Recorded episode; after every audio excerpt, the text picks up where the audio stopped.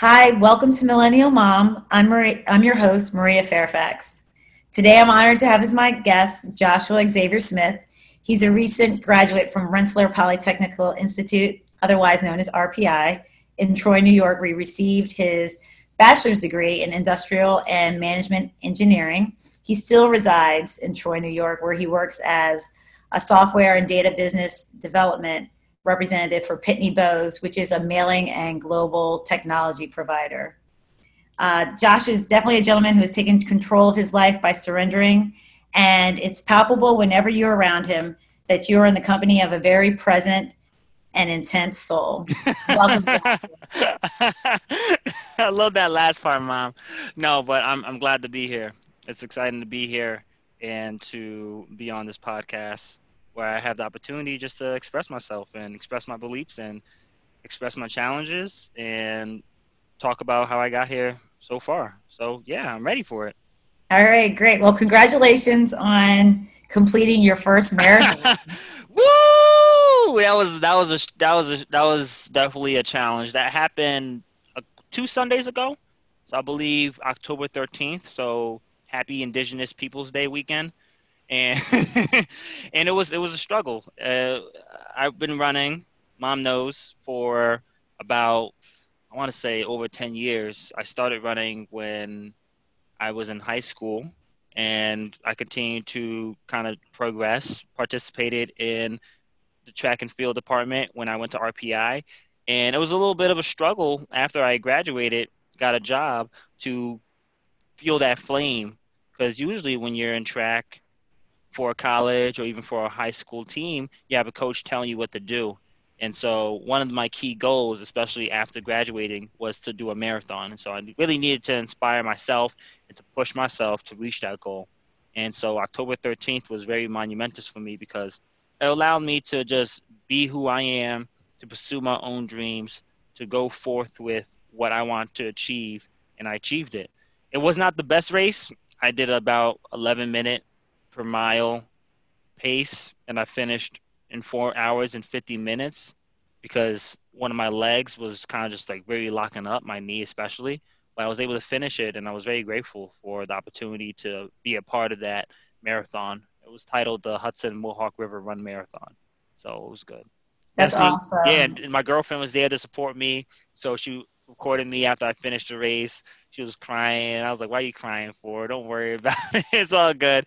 But she knew that this was something that was very a big part of what I wanted to do in life. And so her happiness and her joyfulness kind of came in as tears. I was just so done at the moment. I just wanted to go home, drink some Gatorade, eat some Cheetos, some bananas, and lay back on my couch after I finished the race. Well, that's so, awesome. Yeah. That is awesome. I used to want to do a marathon, but now I know you did. So, so I can I can now live vicariously through you. You did it. that's what I feel like. That's what everyone's saying. Even your aunt's mom was saying like they're like, yeah, mom, Aunt, Aunt Maria was very happy to text us about how you were doing the marathon. She was a proud mom. of course, yeah. I'm always that, I'm always that proud mom, no matter what. exactly.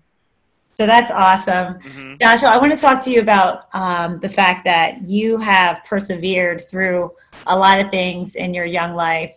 And Millennial Mom, what the podcast was inspired um, because of you and your other two siblings, my other two children. And I know that there's a there's a movement right now where it's live your best life and leveling up. What does that mean to you? Mm, okay. I think living your best life is for me more so focused on living in the moment. Now you understand, mom, that I live a spiritual life. I have a strong belief in God. So living my best life for me is more so living for God. And if I'm not living for God, I'm not living for I'm not living my best life. But I think some people have different you know ideologies around the term living your best life based on how they grew up. But for me and what I hope for everyone else when they and what do you mean by that based on what they what they So, you know, like say for instance you know, there's a go-go dancer, you know, living his or her best life is, you know, dancing or a basketball player living his best life is playing basketball. Me being a soldier for God, living my best life is living for God's purpose. That's me living for my best life. And I kind of wish that would be the case for the majority of people, but unfortunately it's not. And so I think that's what it really comes down to is how you grew up. What do you see as you living your best life? And so it really comes down to living for your dream, living for your purpose. My purpose, and I understand your purpose as well, is living for God. So living for God is living my best life. All right, perfect. And I want to talk about yeah, you you just you get right down to end. Uh, that's where I'm at. yeah. No, next, yeah. Next question, please. exactly. So you received a scholarship for RPI when you were a junior in high school. Mm-hmm. Tell me about that and how you felt about that. So, so initially, I really like, and unfortunately, this is kind of the, the case across the country in the United States, is that high school, secondary education doesn't really prepare you in terms of what you really want to do outside of graduating from high school. And so I was really set on being a social worker at the time. I don't know why, but because I had the word social and I thought I was really good at socializing. Little did I know that social work, being a social worker takes a lot of work. You tend to deal with a lot of people who are mentally ill and are dealing with a lot of issues. And so I don't even think I knew what I really wanted to do. And for me to receive the scholarship, I kind of felt that I didn't really have a choice of what I wanted to do, and that RPI was going to be the place for me. And obviously, I needed to major in industrial management engineering. And so, upon receiving the award, I was a little bit upset because I still didn't know what I wanted to do. I still didn't figure out my life. And soon you realize that figuring out your life is a, a long time process. And right you have it's not just it's not something that you're just gonna you know get you know in the blink of an eye. It's something that you have to definitely reflect on work on yourself on and realize what makes you happy what doesn't and what is your purpose in life. So upon receiving the scholarship i wasn't too happy about it. I was happy that you know obviously financially it was going to help when it came to attending college.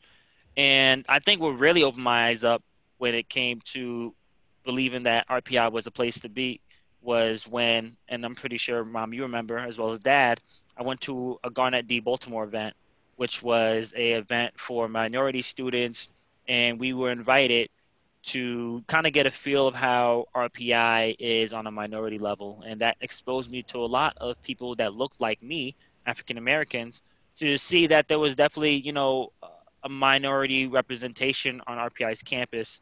And so that made me feel comfortable knowing that going into, you know, college, going into RPI, I had people that related back to me, related to how I grew up. But at the same time, I needed to make sure that when I did go to RPI, I exposed myself to everything that RPI had to offer. So it was a blessing in disguise because getting that scholarship really did pave the way for me to be exposed to so much it paved the way for me to be exposed to engineering. And unfortunately, engineering isn't something that was talked about when I was in high school. I didn't even know about engineering all that much. So that scholarship was a blessing and a curse because initially I was really disappointed and I was kind of angry the fact that, you know, this this was the only university that provided me a scholarship. I guess I had to go there. But in the end, you kind of have to look at what you don't want as a blessing and I realized that uh, okay, yeah, you know, I didn't want the scholarship. I wasn't sure if I wanted to go RPI, but after being exposed to what RPI had to offer, I realized that there's there's so much more to life, and there's a whole business out there that Poughkeepsie High School really didn't focus on as much. I mean, there was definitely key teachers, key staff workers at Poughkeepsie High School that really wanted to pave the way for students like myself to attend college.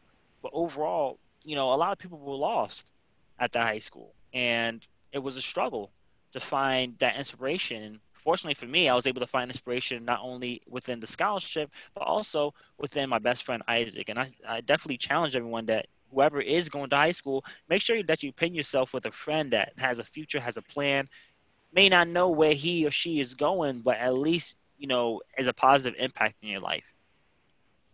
You've always been very astute at surrounding yourself with people that were positive or that mm. were a mm-hmm. good influence for you.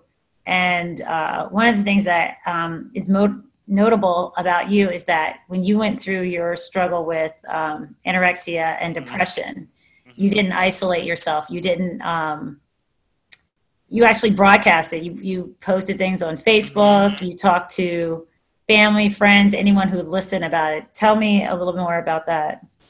Yeah. So I, I believe initially when I started to see the symptoms of depression and anorexia, I did um, kind of to correct you, mom, I did try to hide away because it really did start in the summer of 2013 of when the depression and anorexia started to build up. Was that before the scholarship or after? That was after the scholarship. Okay. So that was the summer of 2013. So this was going into the senior year, and so that's when the symptoms really started to build. And obviously, you were the first one to kind of take note of it because you would see me on a day to day eating less, eating less, working out, working out. And I was kind of in denial at that point because the reason why it all started was because of running. So imagine, you know, me getting these mentally, me getting diagnosed with these mental illnesses because of running. And can you imagine that two weeks ago, I ended up doing a marathon? The very I know. The, the very I, same, yeah, the very yeah. same aerobic exercise that has brought so much anguish has also brought me so much joy, you know? And I think that's a testimony in itself. But when I was going through what I was going through, you know me, like once I have a mindset, I'm I'm literally like in go mode. Like this is what I'm gonna do. I'm gotta lose weight.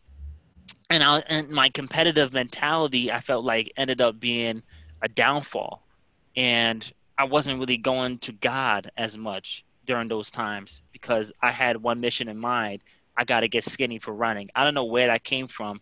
Maybe because I saw some Kenyans on TV that were doing really well in the Olympics, and I was like, "Oh, I, I gotta be." Laugh no. now. I was like, because you always have jokes, and I'm like, I'm not gonna laugh. This might no, be a moment. but no, but like seriously, I was just like, maybe it's like I, you know, Mo Farah, you know, some of these Kenyan runners. Well, Mo Farah's not Kenyan; he's British. But some of these, you know, African runners I was really inspired by, and I I felt like I didn't have that figure that needed to excel in running. And for some reason, I just wanted to have that skinny figure, and then all of a sudden, all of a sudden, it kind of took a turn for the worse, and things kind of got out of control, and I felt like I couldn't really go back to the way I was, and I needed to continue to lose weight. And then next thing you know, I got anorexic, and I started to just eat less, and next because I couldn't because I was so consolidating myself on what I could eat, I couldn't be myself fully. So then that's when depression came in. And then, as you understand, mom, that's when, you know, senior year came and I was not mentally right for it. physically, no, seriously, and physically, no, you, were, you were on. You persevered, though. You yeah, just... I did because it was all God. Seriously, it was all God. Like initially, I was living. I was trying to lean on my own understanding, and it was crazy. I know. I, remember. I remember you going through um, uh, therapy, yeah. and um, you were just like, "Ma, the therapist is eating in front of me." Like, yes, that was so weird. Like, it was crazy. I was I was I was in disbelief. like going into that senior year was the craziest thing. People noticed I was losing weight. People were asking me, "Josh, what's wrong?" And I kept on saying, "I'm fine." So again, going back to the denial thing, I was denial. in denial of my mental illnesses. And whoever is facing mental illnesses, you have to come to accept them. Because if you don't accept your personal demons, they'll just continue to grow. And that's one of the things about um, Millennial Mom. It's about personal development, empowerment, and radical acceptance. Like it, it, you have to be radical. You have to radically accept certain things mm-hmm. in your life. And I yeah. know um, for me to accept that I'm an alcoholic. Yeah. You know, uh, two years ago, um, over two years ago now, almost three. That that I was in denial, and it's it's and people don't talk about these things. Mm-hmm. People don't talk about it. As no. long as you're like quote unquote functional. Yeah, You they know, just yeah, they think as long as you're doing what you need to do, you're doing your nine to five, and you're doing good in work, that's all that matters.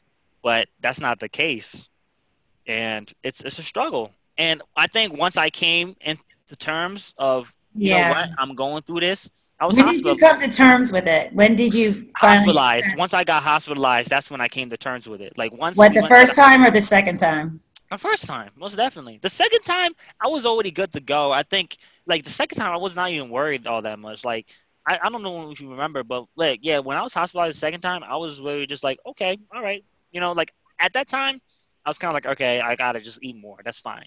And so I was hospitalized for like another week or a weekend, I'm not too sure. And I kind of did the motions. But the first time I was hospitalized, that was treacherous.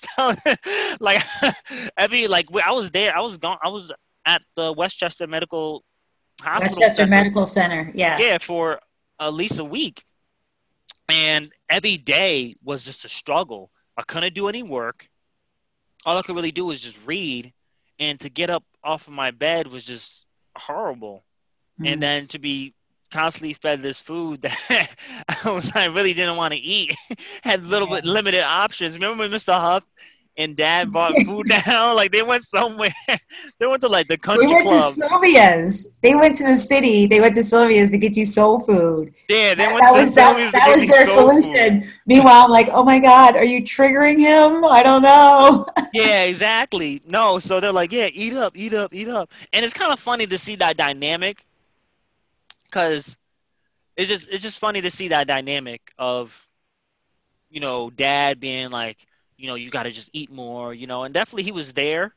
And then also like- too, I want to let the listeners know too that at that time that we weren't together. You're, Yeah. You lived with me, Mhm. and your father lived separately. Yeah. In town, so we weren't, you know, we weren't a unit, a family. Yeah, so like I feel like you saw more of the the emotional damage from my mental illnesses, and Dad more so saw the he saw the emotional, but he was more so focused on the physical. He's like, all right, how can I get him? You know, how can I get him back to you know back to his normal weight?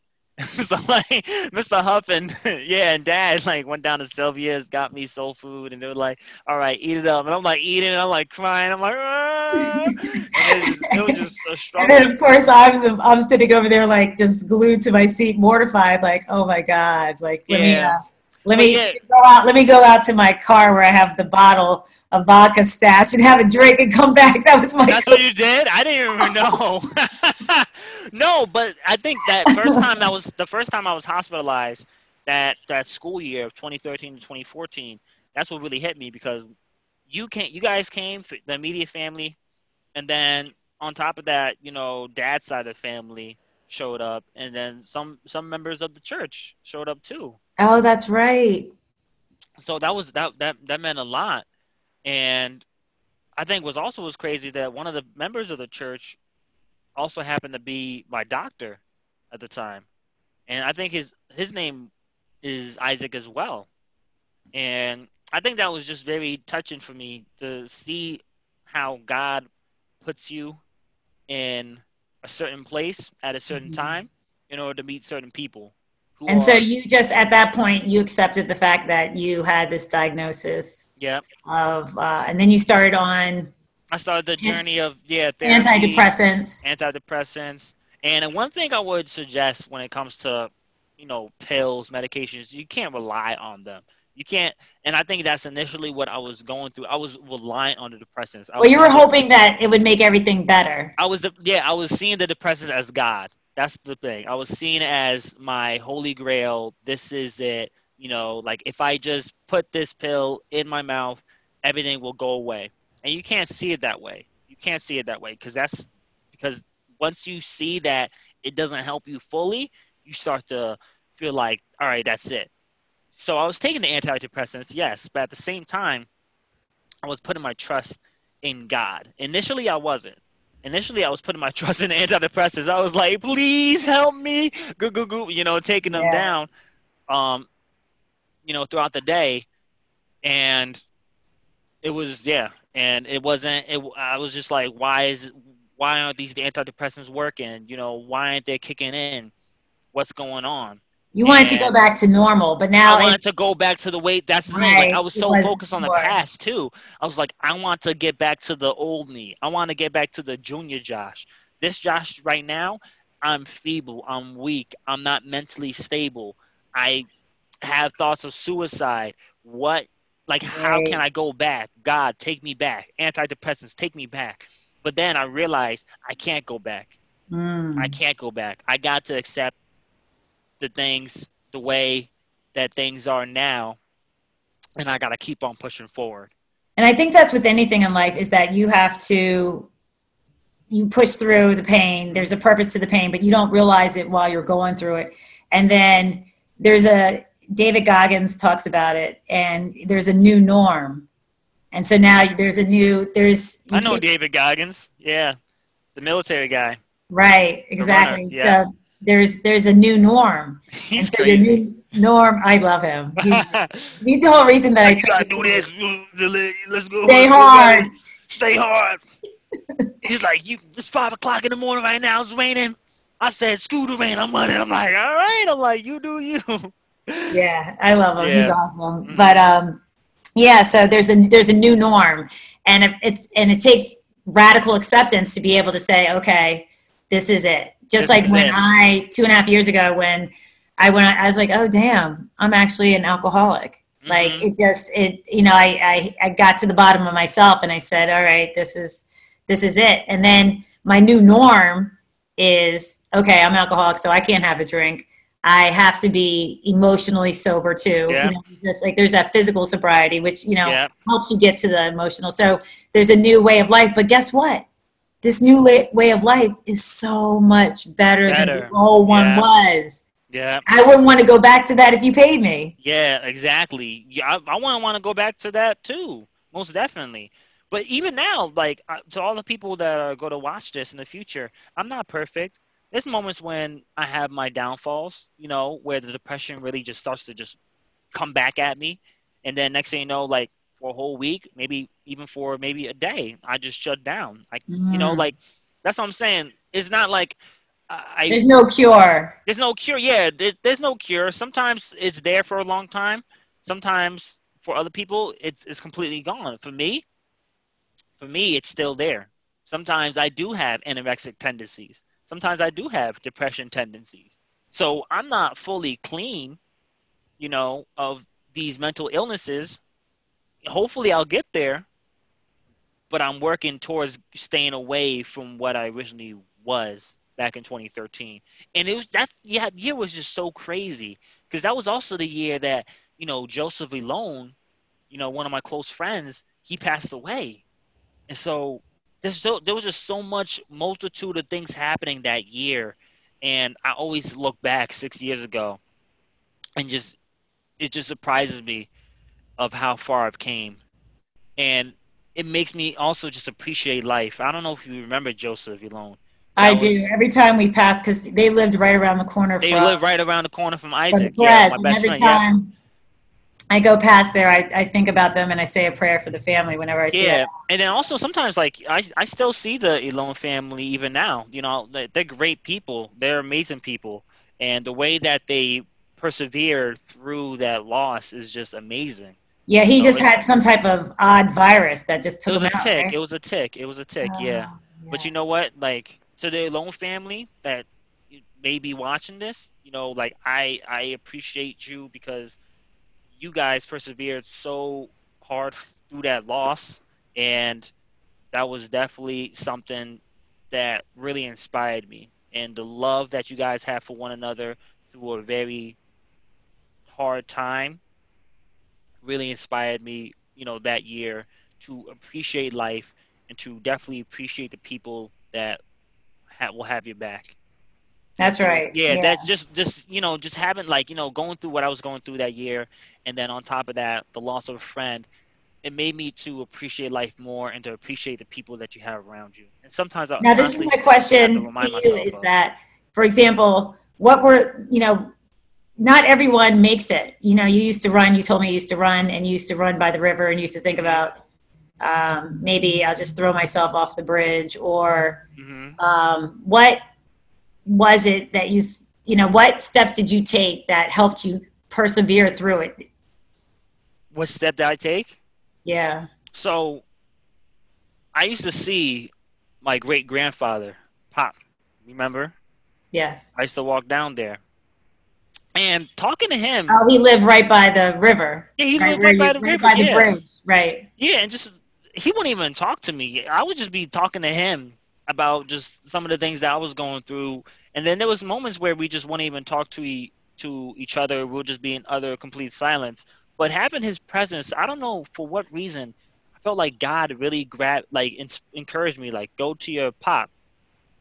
And I would, I would just walk, you know, on weekends, just from your house, from your apartment, mom, down to see pop, and we would just spend, you know, hours, maybe like an hour or two, just with each other, just talking and everything.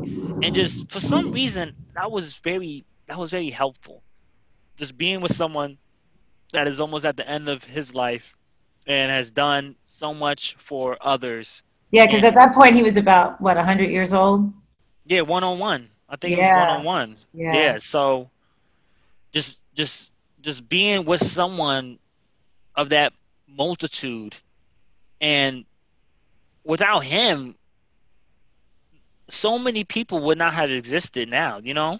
Mhm. So he had like a whole legacy And now, as we're talking about, I'm thinking to myself because I believe that I don't care what age you're at, you still have a purpose. As long as you're on this earth, you still have a purpose. And Yeah. um, I kind of want to get teary eyed thinking about it or talking about it because I'm like, Mhm. wow, like maybe if he wasn't there on your way to the bridge, you know, to talk to at 101 years old, we might not be sitting here having this conversation. today. Exactly.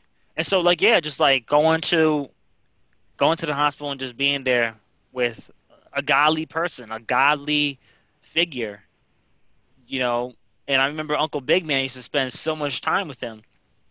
And something told me to spend time with him too, and I think it was definitely God. Really inspired me. It kept me at peace. It made me remind it reminded me of why I'm here. To to live out a legacy, to inspire others and even then even on his death even on his like you know on it even on his you know deathbed i would say he was still inspiring others even Right. though he couldn't you know So let's speak eloquently Yeah. he still was inspiring others and i think that was just amazing how that really helped me out So let's fast forward to I remember you were getting ready to go to college, and I remember my father, your grand, your yeah grandpa grandfather, Grandpa. saying, uh, "Well, you know, he's anorexic. How's he even going to make it to college?" And I'm like, "He's going to make it through college. He's going to make it through college." And so you go to college, you start your first year at RPI, and you decided to take yourself off the antidepressants. yeah. Yeah. And i think the next time next thing i know i'm getting a call um i don't know was it from you or from the school that you put your hand through a that was me yeah, Yeah. through a um, paper, towel dispenser. dispenser. I still got the scars. I think if you look closely. yeah then, you know what in your senior year too you put your hand through a window weren't you Through the window. president of uh NSBE, yep. yeah so that Yeah. that, that anger thing actually National Society of Black Engineers. I was the Right. president. So that anger thing runs stressful.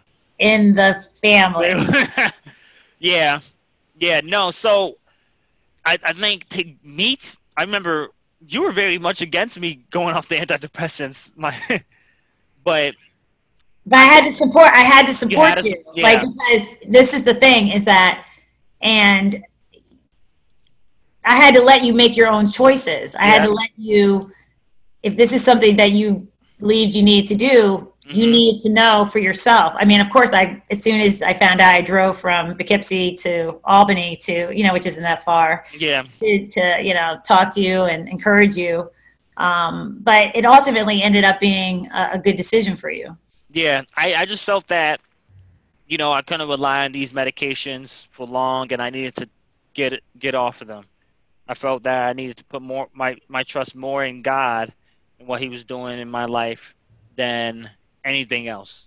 And I felt like I'm not saying that me- medication is bad, but Right. Oh yeah, absolutely. Yeah. If anybody I'm not saying needs medication, yeah, yeah, use no, it, use it, just- but don't. right. But what, what? But there should come a time when you don't need to use it. And I think this comes. Well, to, some people are chemically imbalanced. You can't say yeah, that. yeah, yeah, like, yeah, yeah, yeah. For you, For me, for the, when it comes to depression, I felt that you know I needed to get off of it and rely on my personal beliefs, which is that God is Savior, to lead me through and to help me. You know, so the antidepressants they did help. You know, blessed be to God that they exist. But then there came a moment where I was like, you know, I need to get off of these, and I need to, I need to be. and I think that you trusted God. yourself. You I started. trusted myself, yeah, and I trusted Yeah. in God too. I didn't just trust in myself. I trusted in God too. I was like, you know, this is a big decision. I need to put these on the shelf, and let's see how things go. And if things aren't going well, maybe I need to get back. And you know, it's okay if you punch your hand in a. exactly, no, yeah, that's, punched- it, yeah, that's because part I of wasn't. your well, break. that's- You know, because you you uh, you didn't taper off of them. You just completely took yourself off of it. Correct.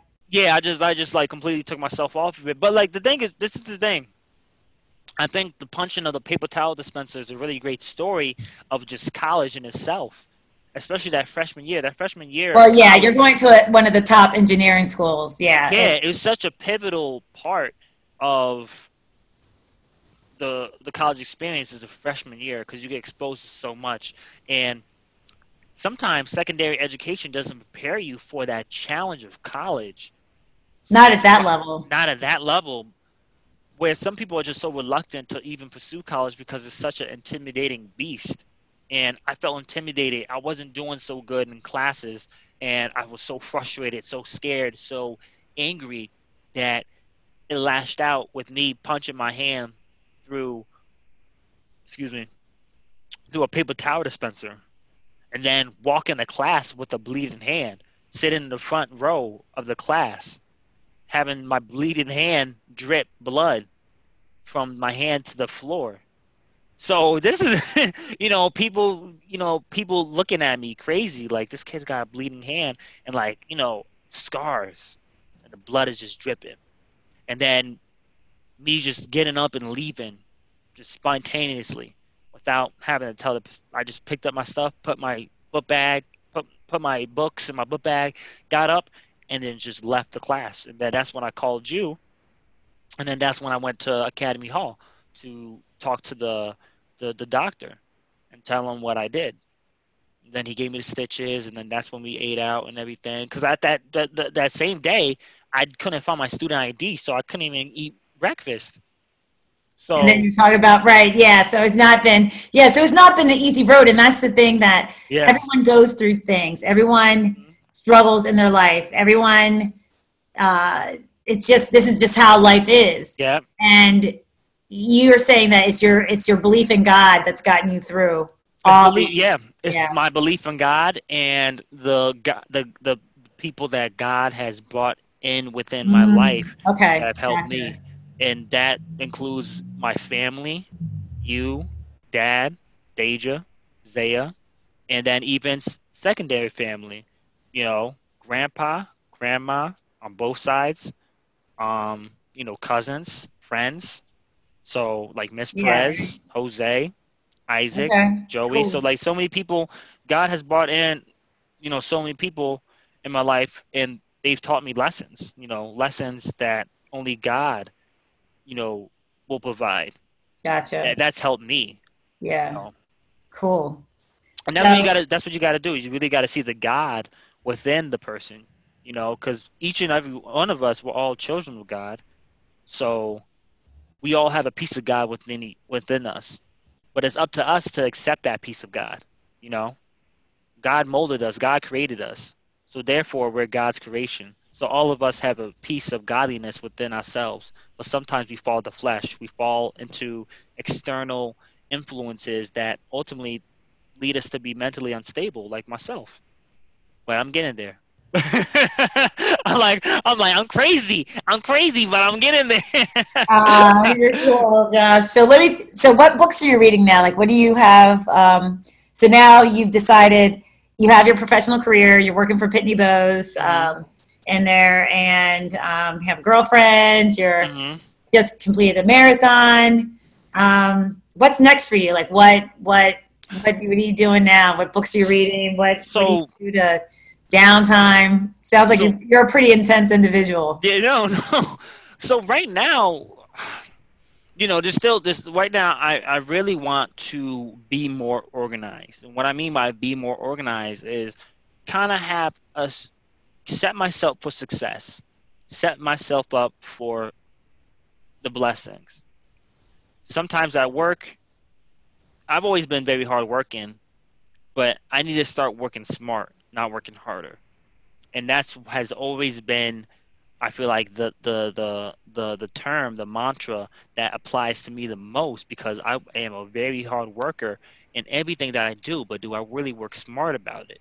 Okay, so it's like a next. So it's it's you're on the next level. Talking about leveling up. You're like up. I want to start thinking long term in terms of where do I see my life, okay, and also on top of that, I want to continue to give back to my okay, community. That's something that me and Destiny have talked about a lot. Is you know us being godly individuals, we want to be the light that shines in other people's lives, which is why I go to church, United Ordained Church. Shout out to my Bishop Edmund. Shout out to my deacon Jerry Ford. And all the other deacons and deaconess and the members of the church, and then there's other churches also. There's other United Ordained Church, but the church I go to is 290. but it wasn't a it wasn't a um a, a, a straight path to Oh. where you're at as far It as your a- spirituality. Let's talk about that because you I rate I brought you guys up Catholic, and Mm-hmm. my whole spin on it or my take on it was you know I I wanted to give you a foundation. I wanted Yeah. to give you a foundation that you know God, you know about a godly Yeah. foundation, but then whatever you choose the path that you choose and for me ultimately now it's it's ironic that we're talking about this because Mm-hmm. um when i met my husband hmm now um he had a personal relationship with god. For me god was always out there. And then i was like oh you mean god really cares? He's not just way out there. Like he really cares about me. Like That's this what I was trying to tell you all these years until you met Daniel.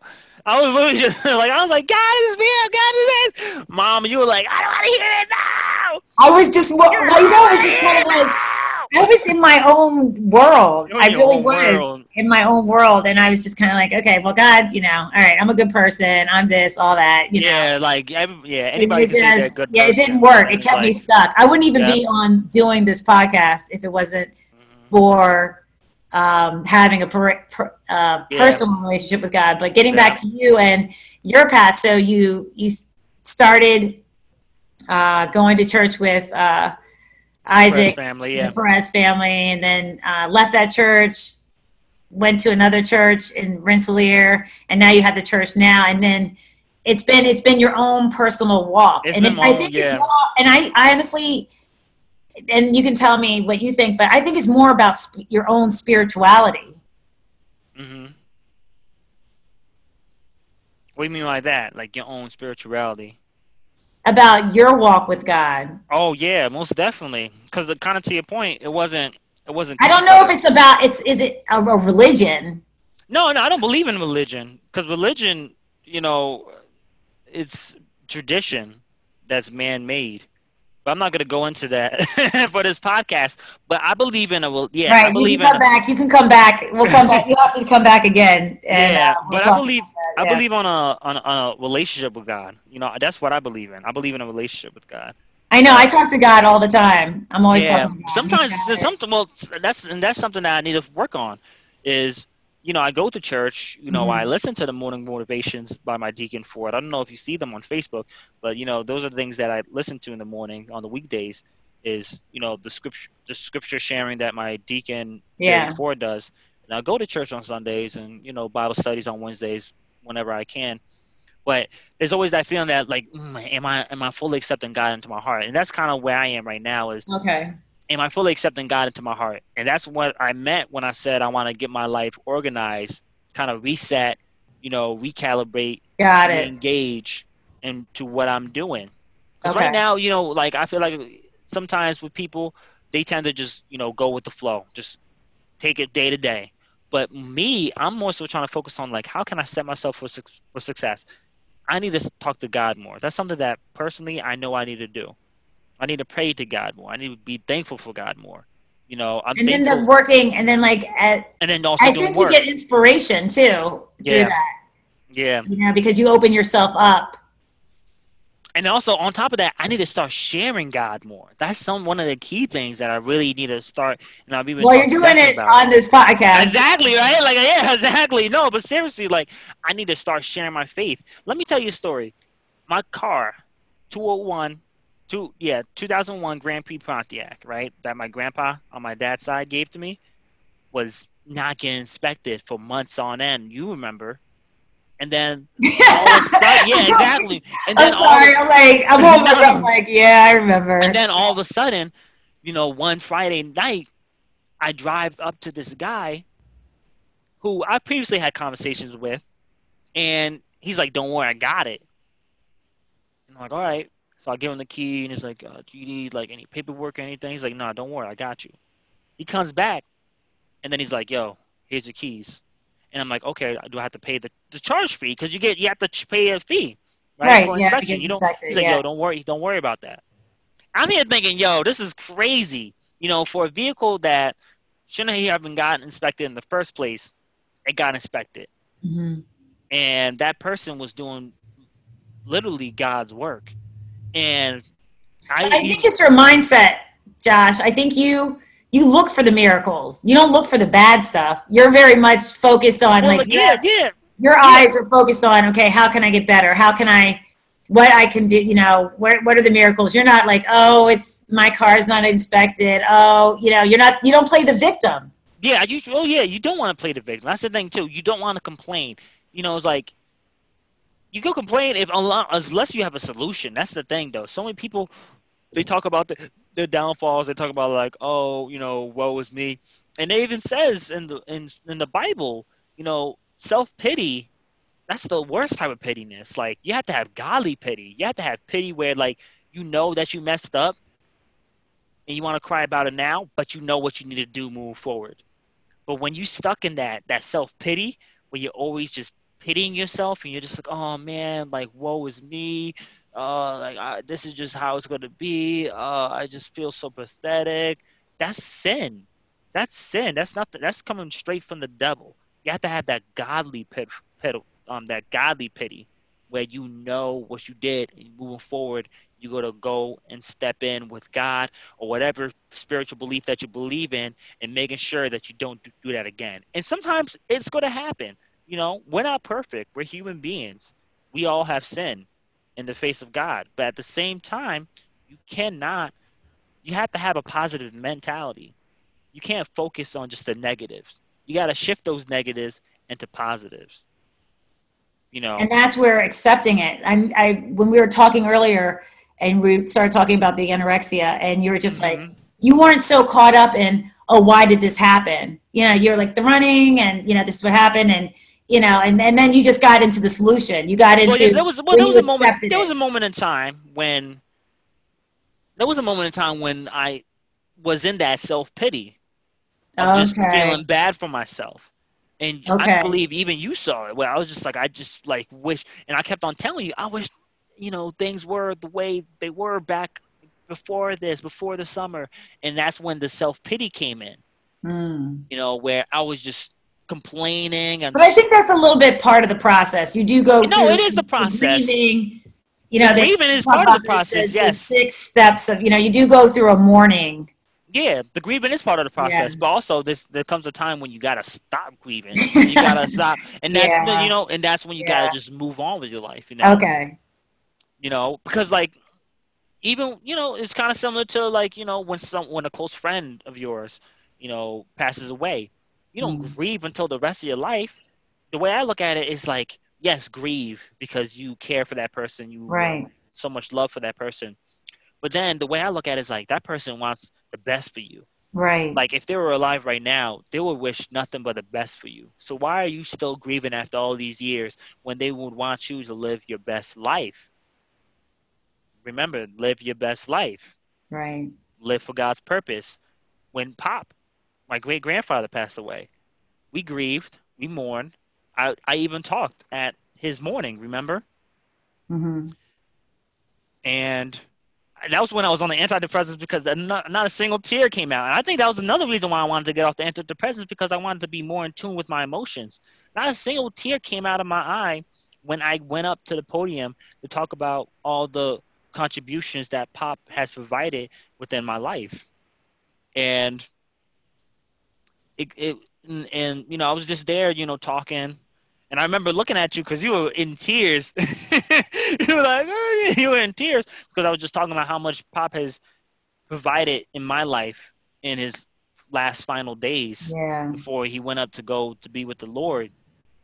And we grieved, yes, but at the same time, I knew that Pop wanted for me, for all of us that attended that morning or the wake, I should say, to live the life that he set up for us. Right. And even with Aunt Bert, you know, that was another thing that happened. You know, another passing of a close family member on my dad's side. And that was senior year. So a lot of things were happening, you know. Yeah, senior year. Besides the punching in the window, you know that happened. Uh, senior year of of uh, yeah, Springs, of, yeah. of RPI, yeah, yeah, and that's You when know? I first came back to Poughkeepsie, right?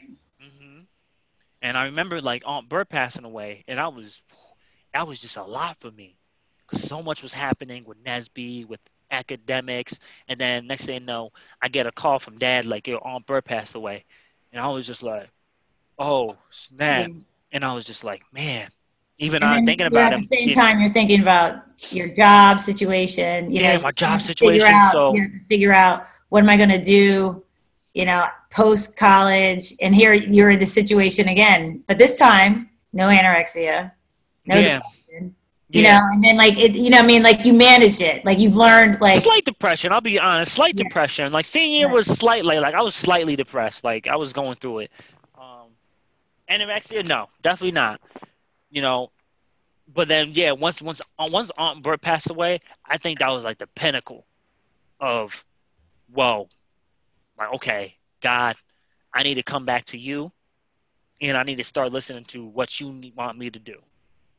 Mm. Like once Aunt Bert passed away, none of that, like all of my struggles, all my self pity didn't matter. I was like, okay, Oh, so you were feeling you had punched. This is so now we're at senior year. You had punched the, uh, you know, freshman year you punch the uh, dispenser, and then yeah, senior year of RPI you're punching uh, glass walls, glass. Yeah, glass, glass glass windows. windows.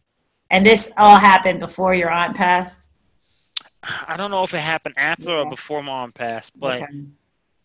I would definitely say that, you know, my But it affected you to the point where you were just when your aunt passed that you just said, "Okay, I got to refocus." Actually, no. So you, you know what? It happened after. I Mm. remember it did happen after I punched the the glass window my senior year of college, because I remember going to the funeral, um, with a bandaged hand. And I think yeah, my aunt Aunt Bert passing, kind of just hit me. Mm. Was like, okay, you know what, God, I wasn't really listening to you. I need to get back into listening to you. Okay. And Well, you know, it's interesting because was there's crazy. That, that's the part about life where you, you get a lesson, right? And you're like, okay, all right, got it. You know, I'm at the end of myself, I'm at the bottom of myself. And then all of a sudden, it sneaks back in the back door, right? Yeah, but it was just it was just crazy how Yeah. what, I, what I found was so crazy is how two great individuals, one in the beginning and one at the end of my college career, passed away, and I think there were lessons. There were lessons like with Pop passing away, I realized that he was not living for himself. He was living for God. He was living for others. He was Mm. blessing others. And so I learned from him, even just sitting down with him and talking to him, just learning that I got to start living for others. You, sometimes people get so stuck in their own head. That's the problem sometimes. Well, that's get- it. It's all about. the- It's all it's about. all about them. You right. gotta start. You gotta once you start living a less selfish life and living for God, living for others, being more selfless. Life gets so much easier. You gotta stop being selfish. Right. It's weird, right? It, the society that we live in is more about like, what can I get? My status, my this, my that. Yeah, But you really start to have a joyful life when you realize it's not all about you. It's not all about you and that you do have to care for others. But at the same time, don't be a person pleaser. That's why I say don't be a person pleaser. I'm not saying please people. I'm saying for me, please God. That's what I do. I please God. Gotcha. And once, you know what I'm saying? So I'm, and that's something I need to get back into. But like having Pop pass away before my freshman year of college and having Aunt Bert pass away my senior college, it was like God's reminder of saying, you got to stop getting into your head mm. and you got to start providing a path for others. Provide a path for yourself, but also provide a path for others and provide a path for others to, to me. Well, thank you, Joshua, because you have definitely no. inspiring. Yeah. just you. I mean, I, I, appreciate you coming on my podcast. It's just been yeah. amazing talk. The show's Millennial Mom. And Joshua, thank you so much. Where can people get in touch yeah. with you or follow you? So one so one one more thing too when it comes to anything that I do in life, I do it not for myself. I do it for for him. All right? This may be a podcast that may be, you know, too much spiritual for some people, but I do it for him. I work hard because of him.